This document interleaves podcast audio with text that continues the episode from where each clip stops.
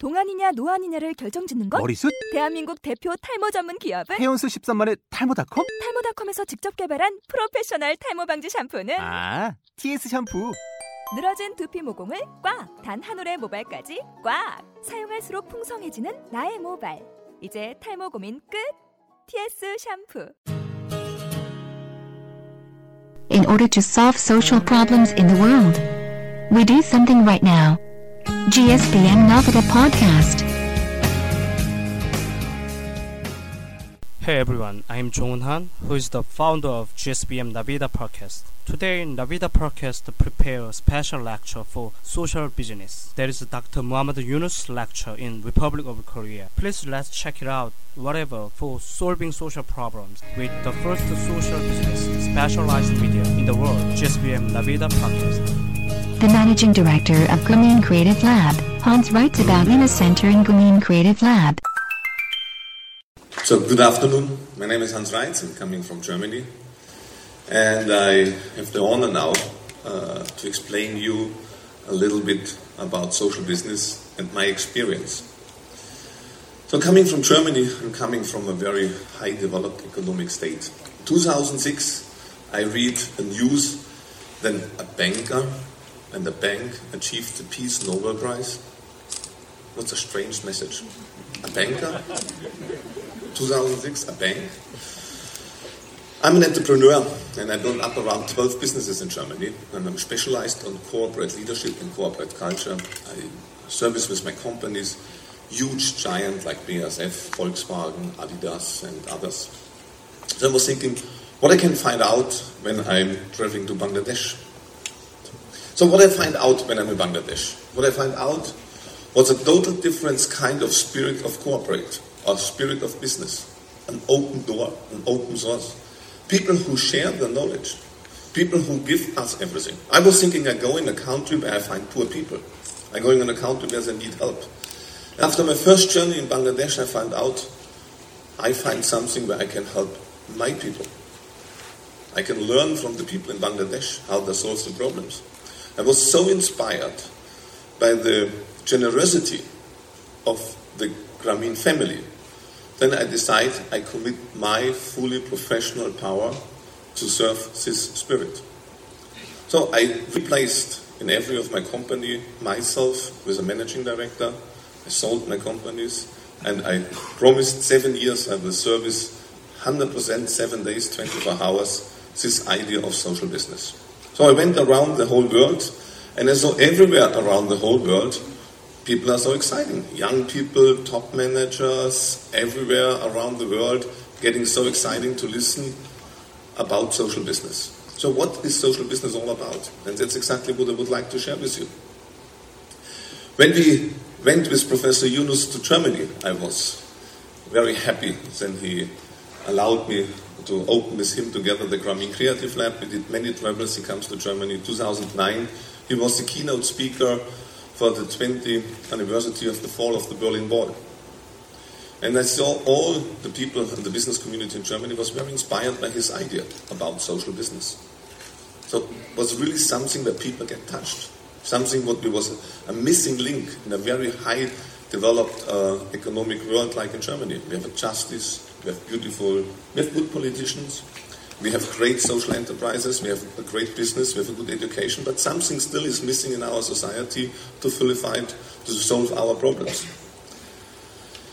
Then, this is one of my background, who I'm really strong is in event planning. I get the permit of Professor Yunus to organize the annual Global Social Business Summit. And I started in two thousand nine, two thousand ten, and then it's not only the top leaders around the world is coming.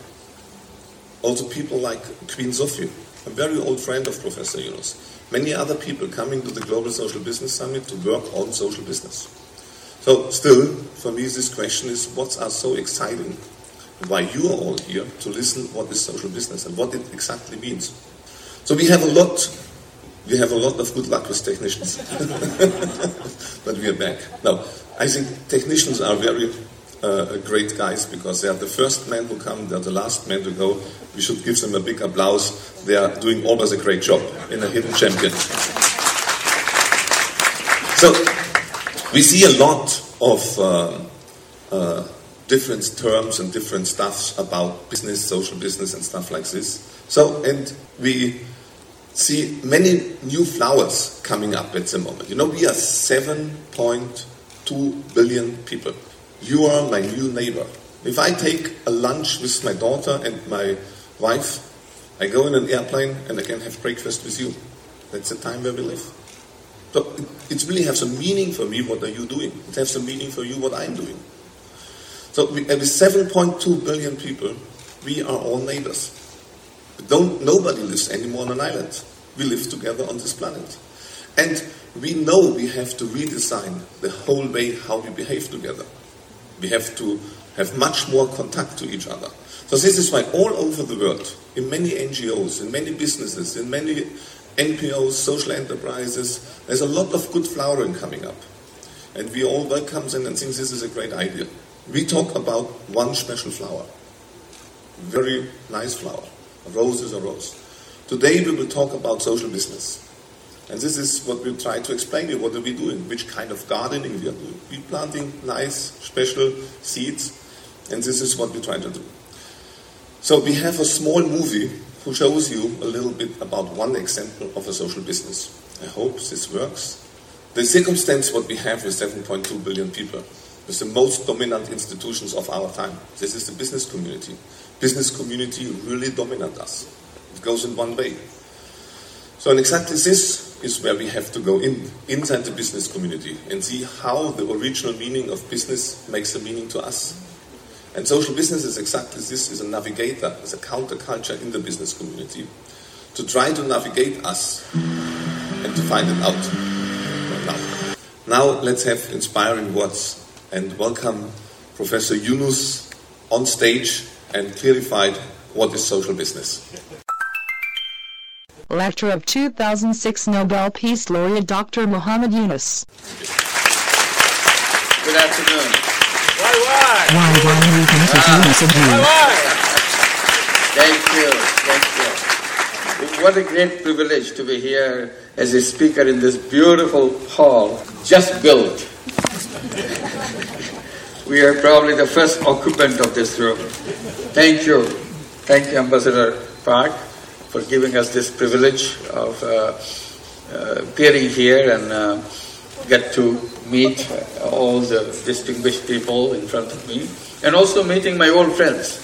Uh, I was very lucky to have the chance to meet so many friends that I already made here when I came several other times to Korea.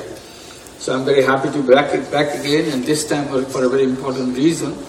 Uh, I was invited by uh, S K Group uh, to talk about social business and see uh, how it uh, can impact within their group.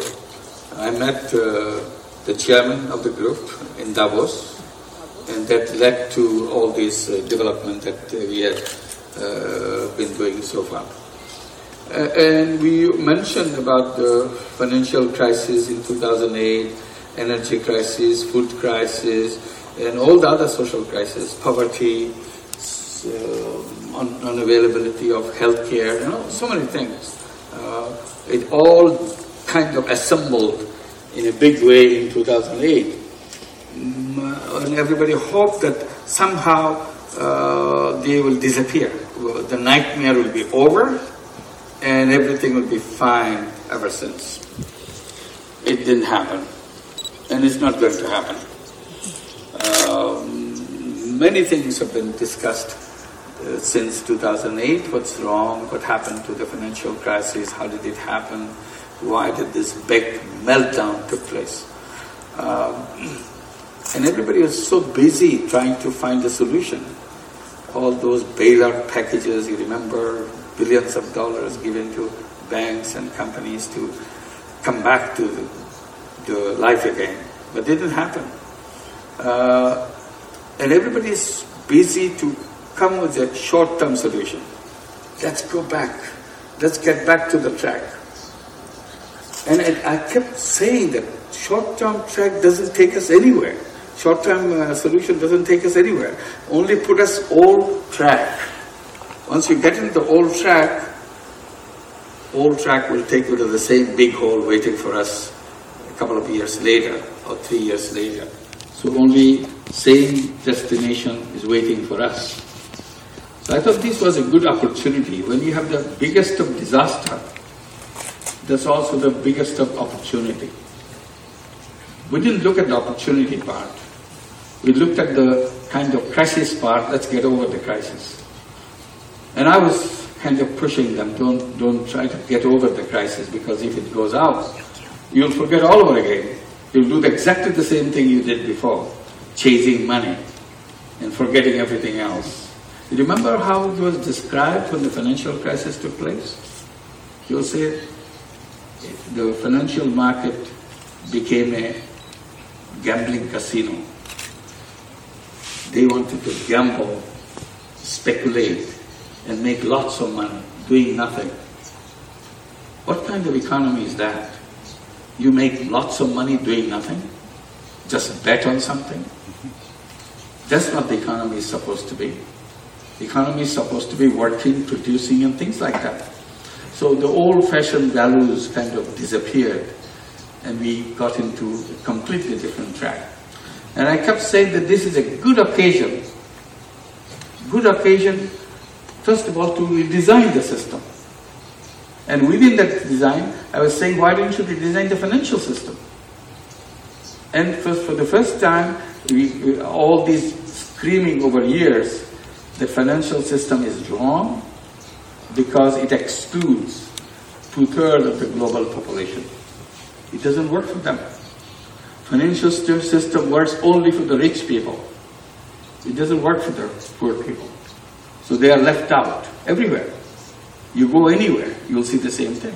I said, this is an opportunity to redesign the system, among many other things, make it an inclusive system, so that everybody can be addressed from this system. Nobody paid any attention. They are busy to make money and so on. I said, look, you don't have to go very far to do that. We already have presented so many experiences all over the world. It became known as Grameen Bank microcredit. It can be done. And uh, Ambassador Park was quoting me. It, it puzzles me. I hope it puzzles you. This is the puzzle that I was talking about. Why can't you redesign it? Open the door. Because it has been proven everywhere. It works. Why can't we include in the financial system, so that now we redesign every banks are available to make it happen? It didn't happen. How did we get into this microcredit thing? Did I, did I do a lot of research in doing that to make, come up with an idea how to lend money to the poor people? No, not at all. I didn't do any research. I got into it out of desperation. Because situation is so bad at that time in Bangladesh, middle of nineteen seventies. There was a famine going on. You saw some bits of those pictures. Terrible pictures. They didn't show those terrible pictures here. People dying of hunger. So out of that desperation, I was trying to do something as an individual. I was not consulting anybody. I was not appearing in the scene like an economist. I was not playing an economist. I was just trying to be a human being. Making myself, trying to make myself useful to another human being. That's all. Even for one day. I didn't have a big ambition. I just wanted to see if I, I can do something for another person. If I can be of some use to somebody, even for a day. And I did a lot of little things. What got me into this was a terrible loan sharking that was going on in the village, which is next door to the university campus. And it's so ugly. You couldn't stand that. You feel so humiliated. Right in front of your eyes, things happen so ugly. People exploit the poor people in such a naked way. They can't do anything. And I thought, my God, this is a problem not only in this village, all over the country, all over the world. And we can't do anything about it. Suddenly it dawned on me, I can do something about it. Not for the whole world, but for this village. Something. The idea was a very simple idea. Why don't I lend the money? And instead of people going to the loan sharks, they can come to me. I can give the money. Then I solved the problem for this village. And the money involved was so small, so tiny. It's a pittance. So I thought I had plenty of money in my pocket, I can do that. So I started doing that. And people loved it. Everybody wanted to borrow money from me instead of going to the loan sharks. So I started giving money. And it became so popular, more and more people come in. Then I thought, why don't I link the bank with the people, which will be easier. They can go to the bank, get the money, and they don't have to chase me, find me where I am. So it will be easier than that. So I went to the bank to propose to them they should lend money to the poor people. No way. They said, it's impossible, bank doesn't lend money to poor people. I said, how come? I thought your business is lending money. Why don't you want to lend money to poor people? I said, no, it's impossible, you can't lend money to poor people. They will never pay back. I said, you try. No, you don't have to try. Everybody knows that they will not pay back. So it became a big battle between me and the, and the conventional banks. I started making jokes about it, accusing them of nasty things that I could think of. I said, look, bank has been created to lend money to people. That's what the bank is supposed to do. You created this institution in a very funny way. You lend money to people who already have lots of money. And you don't lend money to people who don't have money. I thought this is totally illogical. The logical thing would have been the other way. You lend money to people who don't have money and wait until you have done that and then go to the people who have lend, do the money, lend the money to the rich. They laughed at me, I laughed at them. There was no solution. So finally, after months of running around, I offered myself as a guarantor. Said, I'll sign all your papers and I stand security and you give the money to people. They didn't know what to say because this is according to their rule. They could do that. So again, another about three months went by to make a decision whether they should accept me as a guarantor or just pass it, walk away. I was making so much noise in the country. Finally, they said, this is easy to accept him, because they were absolutely sure it would not work. Then I would not shout anymore. So I did that. I took the money, signed everything, and I feel so happy that they agreed to that. So all I was doing, signing papers, taking money and giving it to people. Amazing thing, people were paying back. The more I did, more it happened. Then the bank became more reluctant. I said, forget about the bank, why don't I create a new bank? Just for the poor people. It took me another three years to convince the government to give the license. And in nineteen eighty-three, we became a bank. We started in nineteen seventy-six. In nineteen eighty-three, we became a bank. And I was so happy that it's working now as a bank, I can expand it. So that's what the bank became known as Grameen Bank. How do we design all those things that we call microcredit? That word microcredit didn't exist in the dictionary because it, nobody ever did anything like that. So to describe our word, we had to coin a word, microcredit, so that it describes what we do. Later on, microcredit and microfinance, both words are being used for that. But this is new words. And we did it because, not because we wanted to do a big research or anything, just because we saw a situation, we wanted to solve that, and we did something which worked. How did we solve that problem of lending money and getting money back from the poor people and keep on expanding? I said, I didn't again spend a lot of time researching how it should be done. What I did, every time I Whenever I need a little policy or little protocol, procedure, how to do it so that it can work, I look at the conventional banks, how they do it. Once I learned how they do it, I just do the opposite. And it worked. They go to the rich, I go to the poor.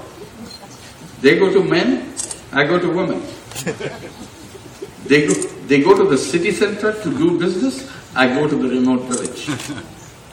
Grameen Bank, even today, after thirty-seven years, we still don't work in any city of Bangladesh. we work only in the villages. They ask for collateral for any loan they give. The more collateral you can provide, they give you more money. So you have to be rich and super rich to get super money from them. We reversed it. We said, poorer you are, more attractive you are. If you are absolutely poorest, you get the highest priority. So that's what we did. We went to the poorest. We went to the remotest. And it worked. Since we don't have the collateral, we don't need any papers. Since we don't have the papers, you don't need any lawyers.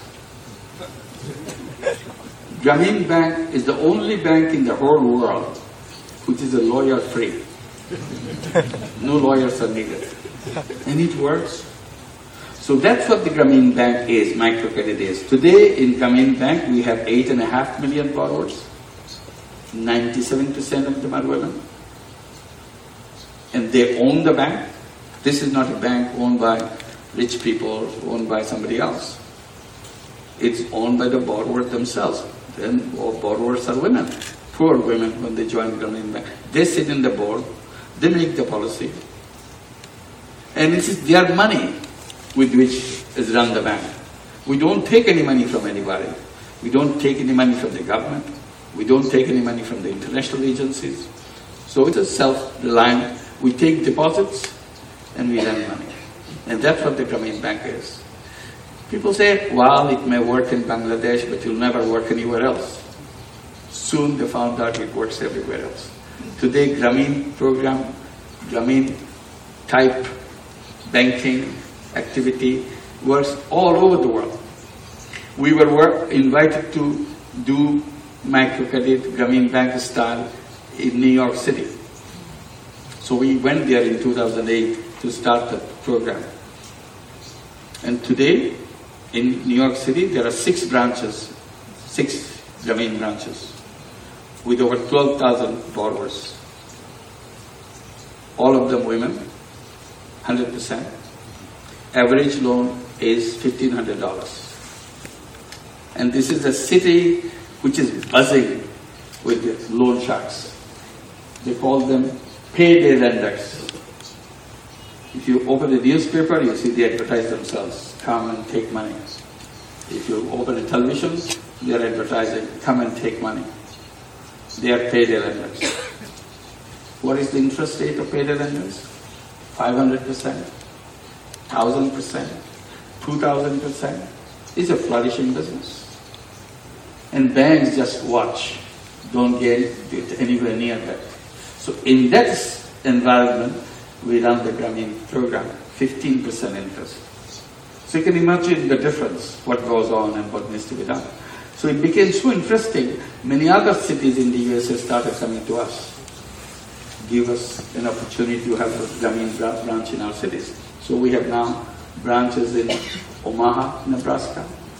We have branch in Los Angeles, San Francisco, Indianapolis, Charlotte, North Carolina, and many are coming online to get new branch opening. So while this didn't exist, but people needed it, so people adopted it, people ran it. Many microcredit programs are here in South Korea also, and we had been, my first encounter, first interaction with South Korea came through the microfinance uh, programs that we run here. Many visited us, and I was visiting them. This is how the relationship began. As I was doing microcredit, I saw many other problems among the poor people. So I tried to address those problems. And I did it in, on my own way. I didn't think about how others do it, how it's written in the book. I never tried to go back to a book. I said, books never talk about it, so what's it? Waste your time. Just do it. Whatever you see can be done. So I concentrated on that. In the process, I created many companies. Every time I see a problem,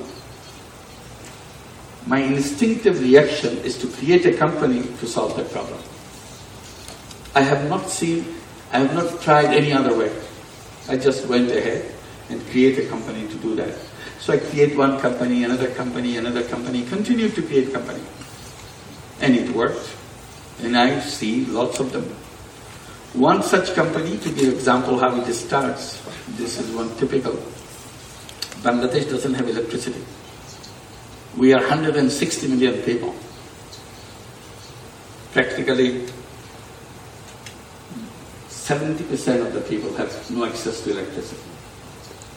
So after sun goes down, literally the whole country becomes dark. Only the cities are where you have electricity. Few lucky ones. So as I go, since we work in the village, we literally work in the darkness because we don't see. You see kerosene lamps.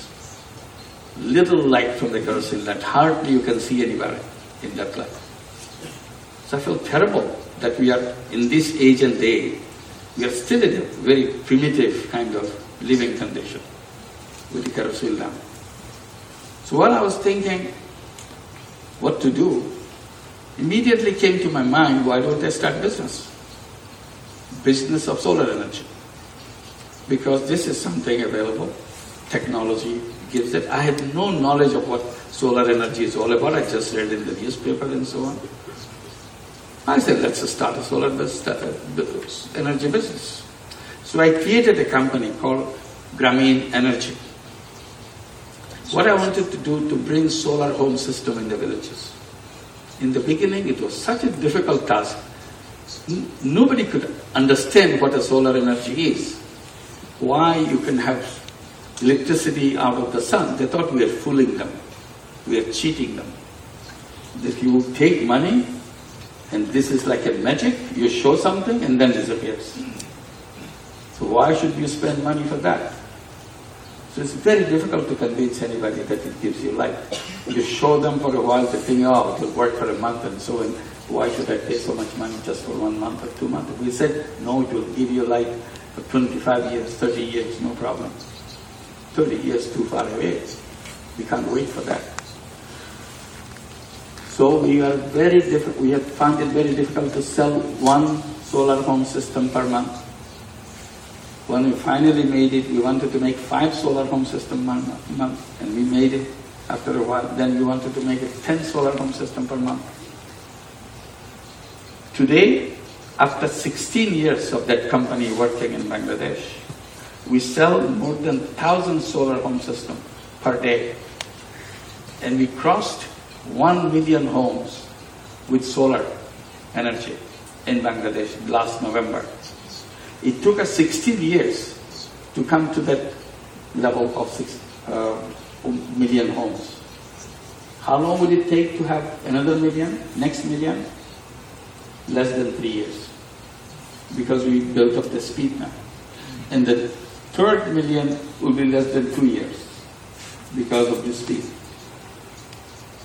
Why did we create this company? To make lots of money? No, we had no idea of making money. That never entered our mind. Only thing I was trying to do was to make sure people have electricity in their home. Once you have electricity, everything happens.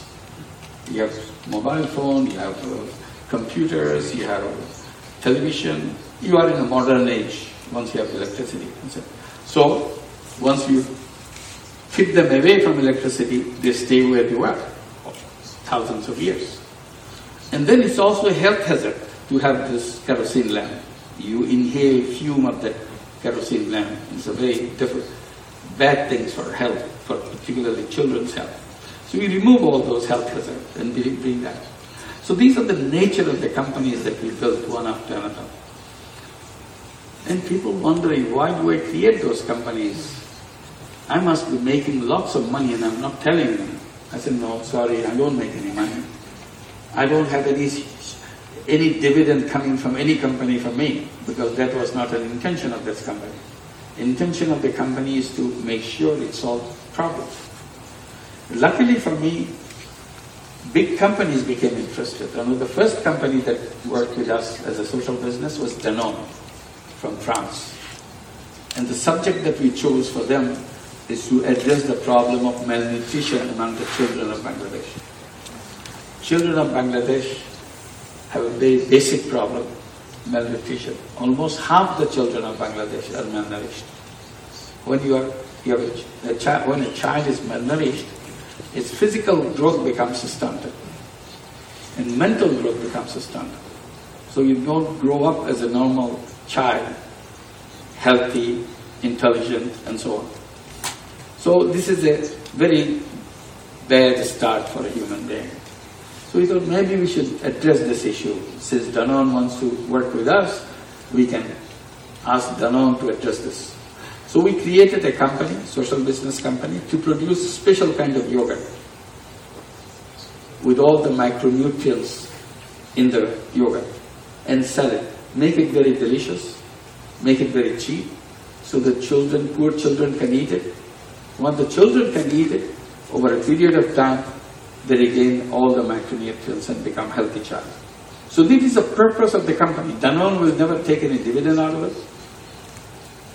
And uh, they will, over time, can take back the investment money, nothing more than that. And then other companies became interested in doing that, one after another. We started calling this type of business problem-solving business. We gave it a name because people didn't understand what we were doing. First they thought it's a crazy thing that we are doing. And in order to make communicate with them, we called it social business, so that it has a distinctive kind of features where it, it stands. We call them non-dividend company to solve human problems. And it's a non-dividend, but you can withdraw the money that we have invested in the company. After that, no dividend is allowed. So you are totally dedicated to solve human problem. That's the whole purpose of the company. I said, people say it's crazy. Nobody will invest money if you don't make money. You need to have profit. Without profit, nothing will work, because there is no incentive in the investing in that. I said, you know what? People give away money. So if you say people will not give money what doesn't bring them money, it's not correct. They are not crazy. I would say other people are crazy who give away money, which will never come back to you. So since people can give away money, people can also invest money. So there's nothing uh, strange about it. I said giving away money, charity, is a very important action from human being to solve other people's problem. That's what the charity does. But one of the limitations of charity is charity money goes, it never comes back. It does the work, but it doesn't come back. But if you transform this into a social business, then social business money goes out, does the work, and it comes back. And then you can use and reuse it again and again, up to perpetuity. It doesn't stop, because you created a business. Creating a business is like building a machine which runs by itself. It doesn't need any refueling, because it fuels itself. This is a tremendous change than charity. I said this is a big, big improvement over the charity. So why don't you try to do that? And if you are self-reliant, you are not dependent on anybody to come and help you. In charity, you do it once, and then you go on raising money to do it again. And you do it second time, again you are going around to raise money to do it third time. It's a lot of effort, raising money, and it doesn't move very fast. So this is the idea of social business. You can go on running this again and again and again. Why don't we do social business? What is the problem? I said problem is not in the people. Problem in the the architecture of economics that we have built. This is the framework, conceptual framework, the theory of economics that we built, which we call capitalist theory. There we have done a fundamental mistake. Fundamental mistake is the interpretation of a human being. Somehow, theoreticians assume human beings as a profit seeker. All they do in their lifetime is make money, chase money. As a result, the whole world became money chasers, always chasing money, looking after money. money has become the king in our life. We cannot think of anything but the money. Money is so powerful, we became slave for the money, under the command of the money. So we, we kind of behave in a way as if we are addicted. Money has become an addiction for us. It's a, it's a, it became a habit, and then it becomes an addiction. But the real human beings are not like that. Real human beings are not supposed to do one thing in their life. For simple thing, human beings are not robots. They don't go on doing the same thing over and over again. But theory has made us into robots. Because theory says so, so we made the practice that way. All we do is make money. We make thousands of dollars, we make millions of dollars, we make billions of dollars. We don't know where the boundary is. Why do we make all this money? We never asked that. As a human being, supposedly have the purpose of life. We are here for a very short period. And within this short period, we are supposed to accomplish something. What is that accomplishment? What is this idea, purpose that we are here for? This was never asked. In our schools, we are not taught what are our purpose. In our schools, what we do, we learn mathematics, we learn geometry, we learn uh, physics or uh, history or economics or whatever. So we expert on all those things. But we don't know what all these things add up to. Why do we learn all those things? To do what? Only explanation probably we can get, you get the best, go to the best school, get the best degree, and get the best job. What is that? Is it the purpose of life to get the best job? Are we slaves on this world, in this world, the job and work for somebody? A human being is much, much, much bigger than that. But we block that out. That part is never opened up. As a human being is much bigger than just being a robot. It's, a, it's not a unidimensional being, it's a multidimensional being. So as a multidimensional being, we have lots of things to do. I said, for simple thing, the present business is based, based on selfishness. Everything is for me. And that's what the whole focus of the business. And that's why all these financial crises took place. Because we made it such a narrow way. We don't have any time to look at other things happening, all the bad things happening. We have no time. We are so busy making money. So these problems pile up, problems accumulate and blow up, blow over us. And then we say something happened. But we don't pay attention to it. If you paid attention to it, these problems would have disappeared long back. And I said, we have, we have selfishness, at the same time we, are, we have the selflessness. Selflessness is blocked out. Theory doesn't talk about selfless. They say if you want to be selfless, go out of the economic world, become a philanthropist. I said, no, I want to use my selfless being within the theory and build businesses on the basis of selflessness. And what I'm calling social business is based on that selflessness. It will again come back to the same argument. But if you take the profit out, no incentive left. So you cannot have selflessness business that you're talking about. I said, I agree fully with you that making money is a great incentive. The more money we make, the more happy we get. But I don't accept your proposition that money is the only incentive. So that's what we differ. There are other incentives. I said, you probably never know that making other people happy is a super happiness. You never tasted this because your theory doesn't say that. So all I'm saying, why don't you put it in your textbooks, put it in your mind, put it in your practice, find out, taste it.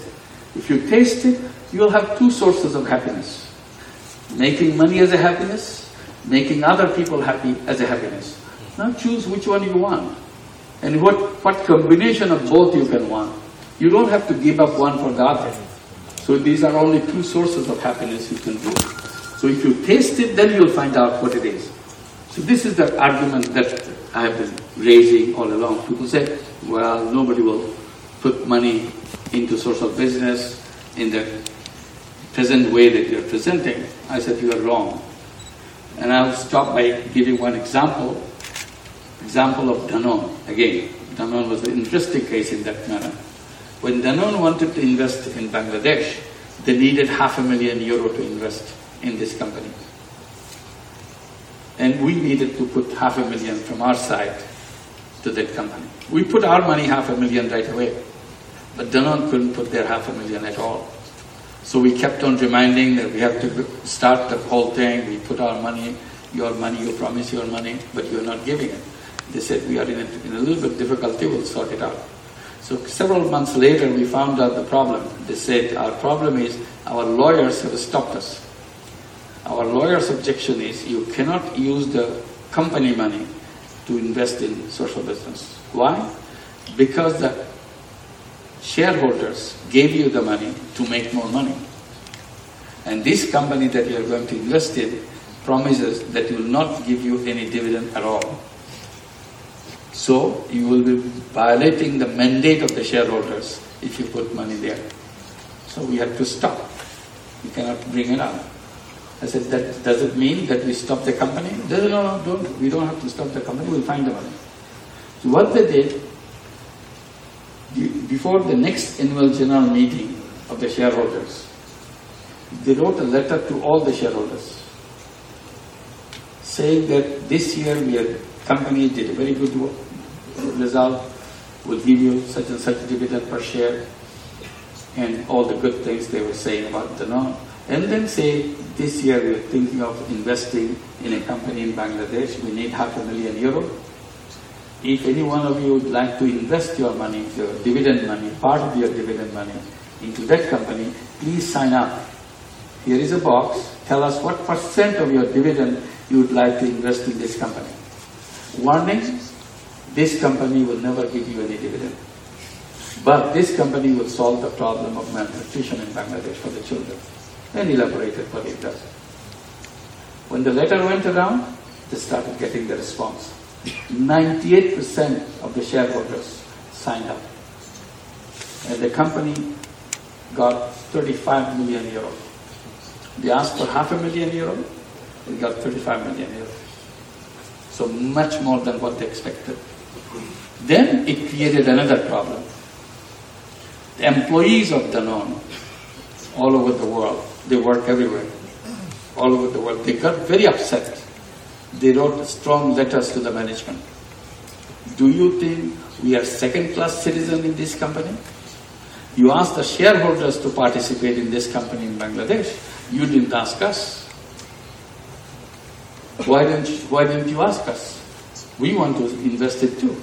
So the company wrote another letter to all the employees. And another thirty million euro came up. So in total they have sixty-five million euro. And then they created a fund, social business fund, so that they can invest in other social businesses. This one needs only little money. So they are now operating in eight different countries, investing in several social businesses out of this fund. So this is a permanent fund now. Right now they have about eighty-five million euro in that fund. So to say people don't want to do something just because they don't want to make, they want to make money is a very wrong assumption. Unless you ask, you'll never know. So I said, keep on asking people what they want. Don't assume all they want to make do make money. That's not true. If it was true, Danone would not be working with us. If it is not true, and other big companies will not be working with us. We have now a series of big companies around the world who are working with us, and many countries coming forward to create social businesses and so on. So I'm very happy that we are invited by S K Group to explore this, to see how they can be done. So I'm very happy to uh, discuss this issue because it's important, because we can create a world, the kind of world that we want, wanted. It's not the kind of world that we happen to be here. So it's up to us to decide what kind of world we want to build. And I keep reminding that poverty is not created by the poor people, which uh, President Park was kindly mentioned. Poverty is created by the system we have created. If you redesign the system, nobody will be a poor person. That's nothing wrong in human being. Human beings are full of cap- creative capacity, full of enterprises, full of initiatives, but system kind of locked them up, so they cannot come out of their position. So if you redesign the system, everything will come out. And redesigning system doesn't mean you have to go a lot of research way done. As I'm describing to you, I didn't dis- spend time in researching for anything. I looked at the problem and go straight for the problem. Find out my way how to address it. And luckily for me it worked, and it's been working. So I'm sure everybody has the capacity. You, excuse me, you don't need a company like S K Group to get involved. It's very important that they do, but any individual can do that. It's not limited to big companies. That's why I gave the examples of how small little steps uh, in everything that we have done made it happen. Let me get a sip of water. Thank you. So once we do that, redesigning, then all the problem of the poverty can go, disappear, literally disappear. It's not something you will uh, kind of pipe dream or something like that. So since it's not in the people, that's a big advantage. The people can uh, solve their own poverty problem. Another issue that comes right away, unemployment.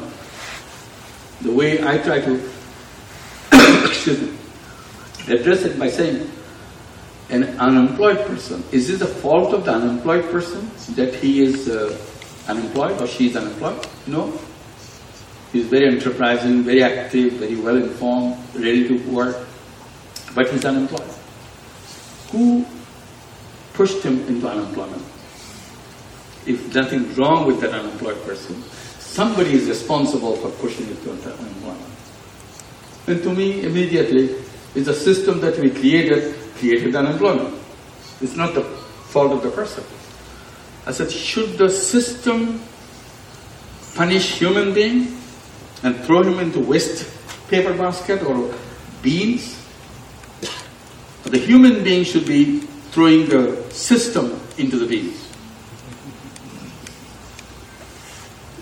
Why should we accept something or create something of a system which punishes people all the time, creates poverty, creates unemployment, and accept as if that is the order of the God? It's not the order of the God. We created that system.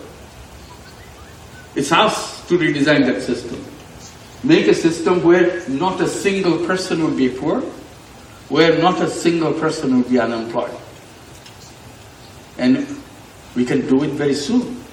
When it will be done, when they, we will create a world where not a single person will be unemployed, not a single person will be poor. They will be wondering why a few years back people were poor. They will be wondering why a few years back why there used to be called unemployment. They will be asking each other, what is unemployment?